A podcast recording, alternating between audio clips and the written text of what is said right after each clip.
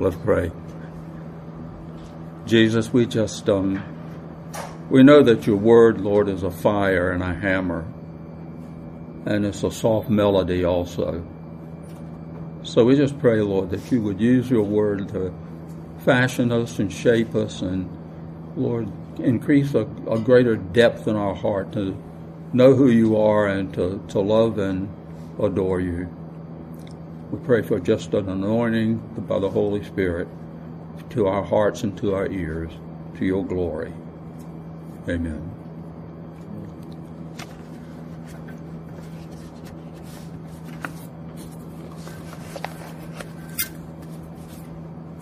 Well, eventually we're going to get into a few of the Proverbs.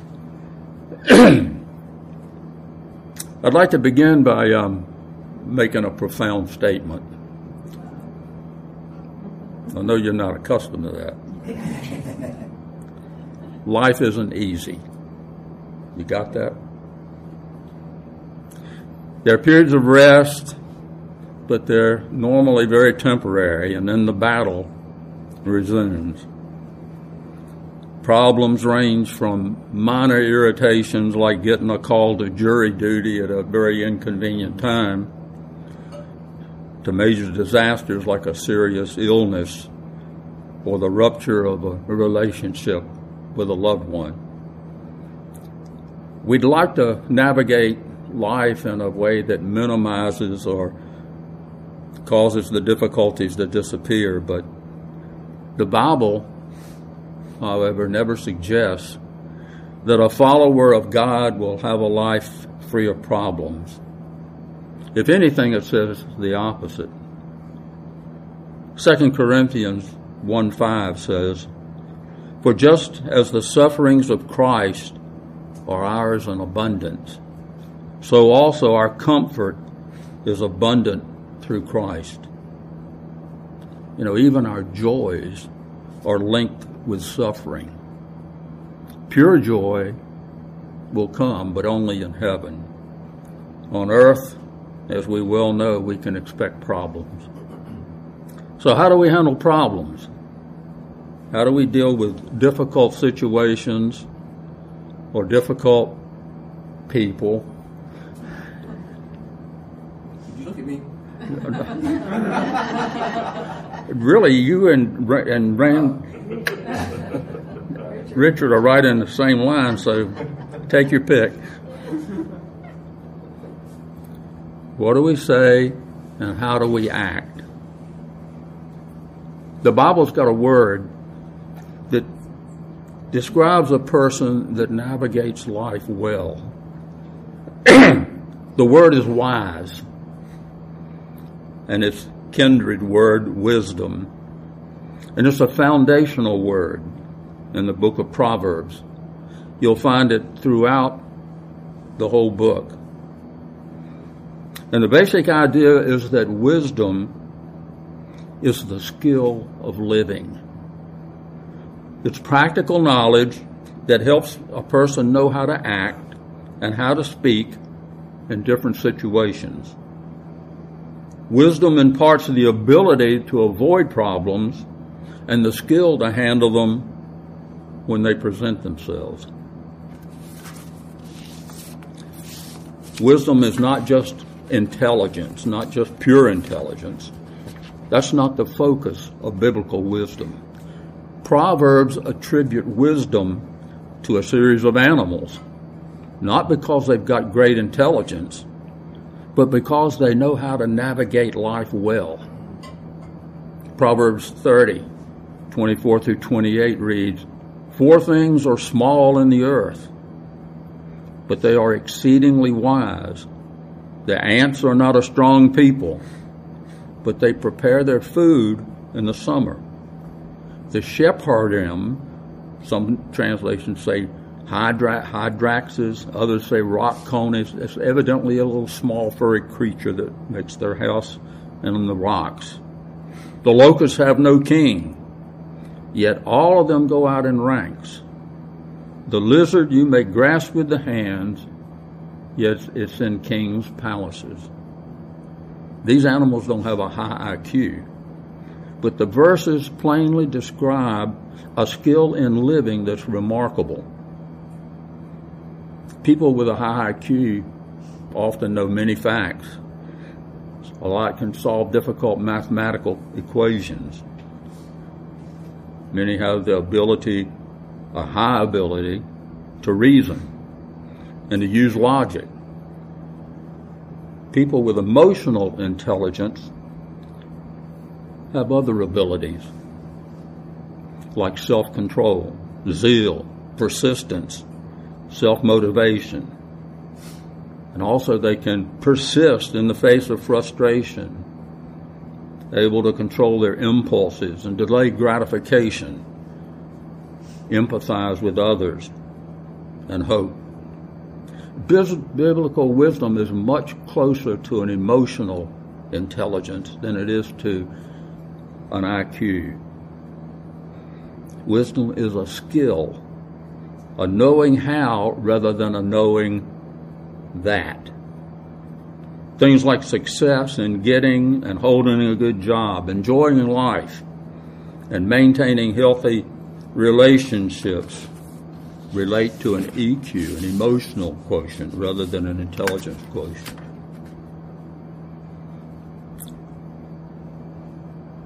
So, what's a proverb?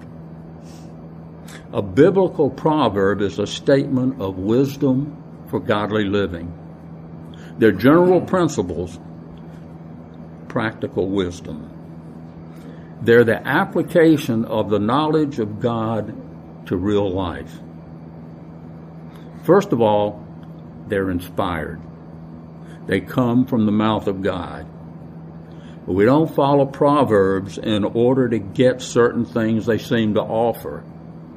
We follow Proverbs to honor God. When we read Proverbs, we realize we've not been wise. In fact, we've been very foolish. We've been sinful. We read the law in the Old Testament and we realize we haven't kept the law. We've been disobedient. We need the one who's very wise and who died for our sins. Proverbs, like the whole Old Testament, point to Christ, who is wisdom itself, who's the Word of God. We need wisdom, but without a heart for God, our wisdom won't work it will fail. You have to have a heart for God, or you never will accomplish and have the wisdom that the Bible commands you to have. The first nine chapters of Proverbs are introductory, and they're written in a paragraph form for the most part. They stress the value of wisdom and the character required to pursue it with diligence.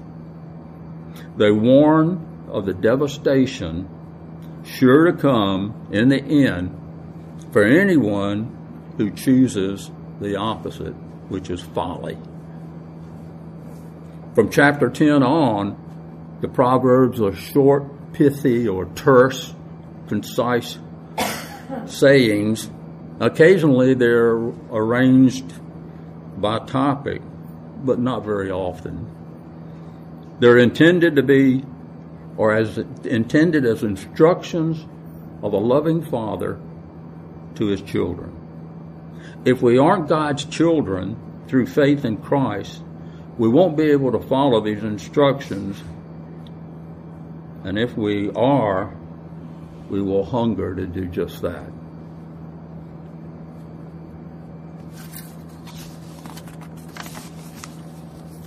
So we read Proverbs to gain wisdom which is the ability to navigate life. It's skillful living from God's perspective. I'd like to look at the first seven verses in the first chapter of Proverbs. And I find, and I suspect most people do, that it's very easy to read through Proverbs real quickly. And when you get through, you're not real sure of what you read or how much it's stored in your heart. But if you take the time And if I'll take the time to read these and meditate on them, they're very deep. They will change your life, they will change my life. First seven verses say the Proverbs of Solomon, the son of David, king of Israel. To know wisdom and instruction, to, receive, to discern the sayings of understanding, to receive instruction in wise behavior, righteousness, justice, and equity, to give prudence to the naive, to the youth, knowledge and discretion.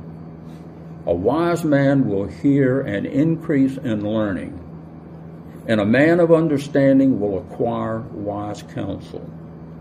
To understand a proverb and a figure, the words of the wise and their riddles. The fear of the Lord is the beginning of knowledge. Fools despise wisdom and instruction.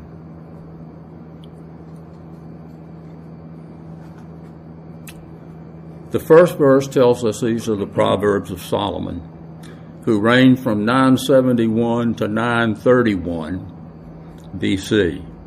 So 40 years, which is typical of a lot of the kings back then. But it's a little bit more complex than that. Because other sections of the book seem to be, attribute some of the Proverbs, at least, to other people. There are a couple of places that mention a group simply called the wise. Chapter 30 and 31 mention two unknown kings that we don't know absolutely nothing about, except their names here. One is Agur, A G U R, the other is Lemuel. The word instruction is found in verses 2 and 3, and more than 30 times throughout the book. Instruction. Instruction in how to live, instruction in righteousness is all through the book. And instruction includes both correction and discipline in its meaning. The word understanding is found in verses 2, 5, and 6, and it's the ability to look to the heart of an issue and to discern the differences at stake and the choices being considered. Prudence it's a word we don't use very often these days. It conveys ideas like cleverness or shrewdness. The word knowledge is used countless times in Scripture, and the implication is knowing and doing what God requires us in a fervent and consistent manner. Verse 7 gives us what's been called the motto of the book the fear of the Lord is the beginning of knowledge.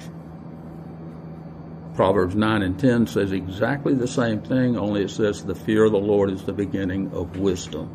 So knowledge and wisdom are connected together and don't seem to be able to be separated. We must be aware that there's no wisdom without God. The wise have to be open to God's foundational role in the world and in their lives, or they're not wise.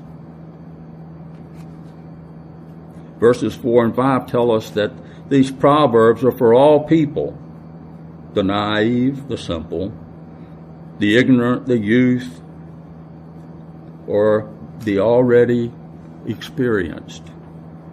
The aim is teachability, the willingness to grow in wisdom no matter how how far along a person already is. You don't reach an end. Teachability. That's what the Bible calls for. When godly instructions are ignored, the resulting correction and discipline is awful painful. But the end goal is to obtain godly wisdom. One example about correction and discipline and painful you'll find in both Proverbs 5 and 7 in the warning against adultery. The teacher or father is warning his son of what seems to be all sweetness and life from the lips of an alluring woman. But underneath the words is the smell of death. At the end, the one that succumbs to adultery, the fallen one, says, How I hated discipline, and my heart hated reproof. I did not listen to my teachers. I am at the brink of utter ruin. That's the result of not following the wisdom, the admonition, admonition of the Lord. The reason that the fear of the Lord is the beginning of both knowledge and wisdom is that the moral life begins with reverence and humility before the Maker and Redeemer. The last clause of verse 7 tells us the fool is excluded because fools despise wisdom and instruction. Remember, it says, fools despise wisdom and instruction. They're excluded because of that very reason. By definition, fools cannot participate in wisdom. Why? Because they reject God. Psalm 14:1 says, "The fool says in his heart, there is no God." You reject God, folly is on, the only end in sight. This sets up the contrast between wisdom and folly that dominates the entire book of Proverbs. The way of wisdom, righteousness, and the fear of the Lord is set against the way of folly, evil, and scoffing. If we skip to Proverbs 122, which says, How long, O naive ones, will you love being simple minded? And scoffers delight themselves in scoffing, and fools hate knowledge. What you've got in verse 121, it shows us a downward progression of those that refuse the call of wisdom. Wisdom, wisdom is not whispering in the streets, she's calling in the street she says in verse 22, How long, you simple ones, will you love being simple minded? And scoffers delight themselves in scoffing, and fools hate knowledge. Wisdom says, How long? Meaning, you've had long enough. You should have answered my call by now. The call is to the simple ones, the immature or ignorant and they're perfectly content in the state that they're in. They're simple minded. They've yet to make a full commitment to either wisdom or folly. And to wait any longer is to inch closer to the scorners and the fools.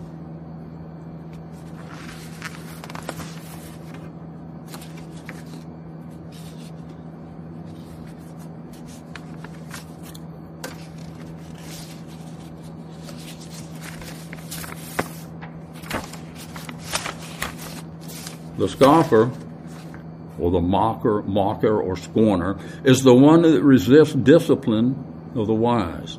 He's the man who's haughty and acts with arrogant pride. The scoffer has gone beyond a simple lack of judgment and has made a conscious decision for evil. Fools, again, are the ones who say there's no God. They're corrupt, their deeds are vile, the fool hates truth and the knowledge of God. And I defy anybody to such they can't see this progression in our own day and age. Where it starts with a neutral position and quickly descends into one that's described as evil and vile.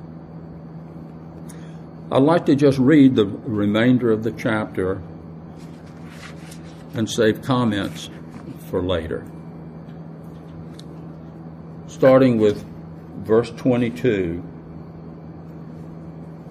that we read a minute ago. How long, O naive ones, will you love being simple minded? And scoffers delight themselves in scoffing, and fools hate knowledge. Turn to my reproof. Behold, I will pour out my spirit on you. I will make my words known to you. Because I called and you refused, I stretched out my hand and no one paid attention. And you neglected all my counsel and did not want my reproof. I will also laugh at your calamity. I will mock when your dread comes. When your dread comes like a storm and your calamity comes like a whirlwind, when distress and anguish come upon you, then they will call on me, but I will not answer. They will seek me diligently, but they will not find me, because they hated knowledge and did not choose the fear of the Lord. They would not accept my counsel, they spurned all my reproof. So they shall eat the fruit of their own way and be satiated with their own devices. For the waywardness of the naive will kill them, and the complacency of fools will destroy them. But he who listens to me shall live securely and will be at ease from the dread of evil. So here wisdom still calls and will embrace all that turn to her. But the call's not forever. True wisdom is an aspect of God's saving grace, and there comes a point of no return for those that reject it. But verse 33 again says, But whoever listens to me will dwell secure and will be at ease without dread of disaster.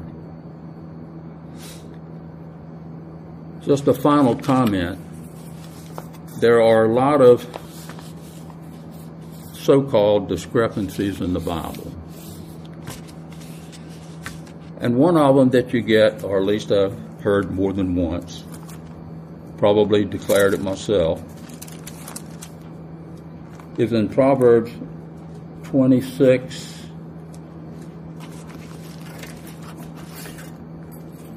verses 3 and 4.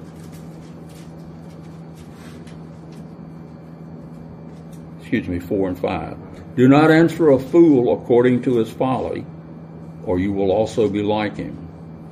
Answer a fool as his folly deserves, that he not be wise in his own eyes. So one verse says, answer a fool, and the other one says, don't. What we fail to understand is that Proverbs are general, and so it depends on the situation as to what you do. Sometimes you answer a fool because if you if you take his argument to the logical conclusion, it shows how foolish it is. But sometimes he's beyond understanding, and you're just arguing with a brick, and so you don't. You be quiet. The situation shows you what to do. That's what wisdom is for. Wisdom declares the path you take. And it declares the path you take here when you're talking to a fool, whether you back off or you, you dive into it. And so many things are like that. And the Proverbs are in general, they're not laws, but they are guidelines in godly living. Amen. We'll do more later, God willing.